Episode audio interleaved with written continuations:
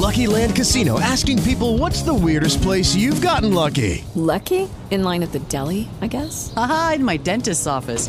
More than once, actually. Do I have to say? Yes, you do. In the car before my kids' PTA meeting. Really? Yes. Excuse me, what's the weirdest place you've gotten lucky? I never win and tell. Well, there you have it. You can get lucky anywhere playing at LuckyLandSlots.com. Play for free right now. Are you feeling lucky? No purchase necessary. Void where prohibited by law. 18 plus. Terms and conditions apply. See website for details. With the Lucky Land slots, you can get lucky just about anywhere. This is your captain speaking. Uh, we've got clear runway and the weather's fine, but we're just going to circle up here a while and uh, get lucky. No, no, nothing like that. It's just these cash prizes add up quick. So I suggest you sit back, keep your tray table upright, and start getting lucky. Play for free at LuckyLandSlots.com. Are you feeling lucky? No purchase necessary. Void where prohibited by law. 18 plus terms and conditions apply. See website for details. Many hospitality properties collapse simply because they fail to set up a good business operations manual. Doesn't matter the size of your property, a good operations manual will reduce human error and inform everyone precisely what they need to do, who they are responsible to, and who they are responsible for.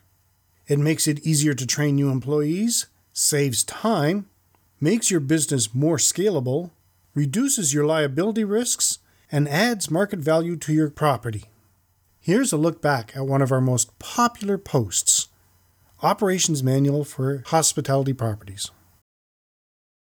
In this edition, I'm going to share how to set up an operations manual so your hospitality property will run like a well oiled machine.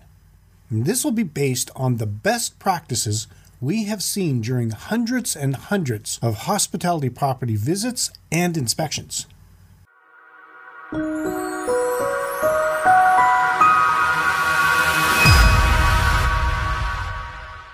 Welcome to another edition of Hospitality Property School. I am your instructor, Jerry McPherson. In the past, we have looked at hospitality properties' organizational structure, determining what duties are necessary to operate your property, assigning responsibility, and creating complete checklist of what is required to complete each responsibility. It's these checklists that will become your business's operation manual. In this podcast, I will look at the operation manual itself. When your operations manual is complete, it will contain a series of organized checklists divided into categories. For example, housekeeping, customer service, breakfasts, accounting, maintenance, and on and on and on. Each checklist needs to detail the specific steps each housekeeper, front desk agent, maintenance person, accountant, etc., must take to do their task in the right order. The checklist needs to cover every detail, with drawings when required, and a place to check as each detail is completed. At the bottom of the checklist, a place for a signature confirming everything is done. Now, you might have some employees who do not like the idea of being monitored like this. I've heard some say they felt like children. Have you ever gone to a grocery store knowing you had to pick up three items, get to the store, and only remember two of the items? If you had a checklist, this would not be a problem. If you run into this problem with employees not wanting to change, ask them how they would feel next time they jumped on a flight and found out the pilot did not do a pre flight check, or the next time their car was safety inspected and the mechanic just looked at it and said, Yeah, it looks fine to me, without looking under the hood. Or when your child was in to see the doctor and the doctor just touched their head and said, Perfectly healthy. You might be a little concerned. Well, you might say, These are very important, and of course they should do more checking. Well, your business is very important, and employees with good work ethic are very important to your business. With a system like this in place, even a brand new employee would not require weeks or even days of training and monitoring. Instead, they would be consistently working your business the way you designed, like a pro, in no time. Do you like consistency in your favorite restaurant, hair salon, or coffee shop? So you might ask, what should I have a checklist for? The simple answer everything. When to turn on the outdoor lights, how much fruit should be in the bowl at reception, and what it should look like, what bills have to be paid and when, what items are to be recycled, how the towels should be folded. You get the idea. Everything should have a checklist with diagrams. If you have this system in place and work it properly, there will rarely be any errors. It works. Your operations manual will be worth its weight in gold, but it does not mean that it's set in stone. It has to be treated like a living, breathing entity. If you or your employees find a better way to do something, change it.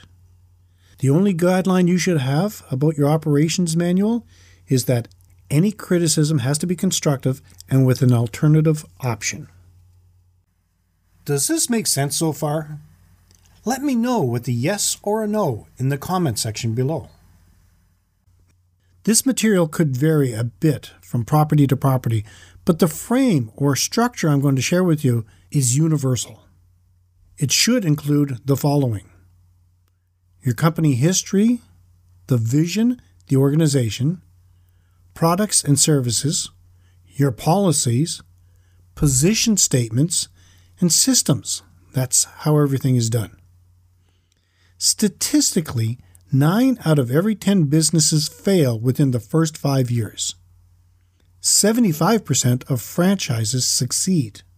This is why you should not look at your property as an independent business, but as a franchise. The major component of every successful franchise is their operations manual. If you are a small independent hotel, inn, bed and breakfast, or resort, the chances of you succeeding increase dramatically if you take the time to develop an operations manual. As I mentioned in the last podcast, your operations manual should be treated like a living, breathing entity and can be amended accordingly as trial and error findings are made. When designing and putting together your manual, in the back of your mind you should always have this thought Can I open up a second location with this manual model and not have any problems? Can I open up 10 locations with this manual model and not have any problems? Can I open up a thousand locations with this manual model and not have any problems? Your goal must be to develop the best working system of the model, and when it's complete, your system must work like clockwork. So, what should go in your operations model? As I said before, everything. You should include things like information about your site and location, training procedures, your property setup, supply and inventory, your staff's uniforms, personnel, and that would include responsibilities like the organizational chart, uh, your perfect employee profiles, what you would want, job descriptions, obviously, interview procedure, communicating and personal policies, employee discipline, what you would do. You must have a section in there for daily operating procedures, the day-to-day operation, how to handle customer complaints, if you're a B&B or have a restaurant on site, how meal preparation procedures would work. And that would be like the prepping procedures, setting up your stations, uh, consistent recipes, maintaining inventory, dishwashing, sanitation procedures, all that. You should have a section on inventory management, on operational and financial reporting, required cleaning and maintenance. This is one that slipped quite a bit. This would be your daily, weekly, and monthly cleaning and maintenance schedules, safety procedures, sales procedures, marketing. Now, after seeing some of this, some of you might be thinking, Whoa, Jerry, you're killing me. I only have a small operation. Let me remind you of the statistics I shared with you at the beginning of our podcast. Nine out of 10 businesses fail within the first five years. 75% of businesses using an operation manual model succeed.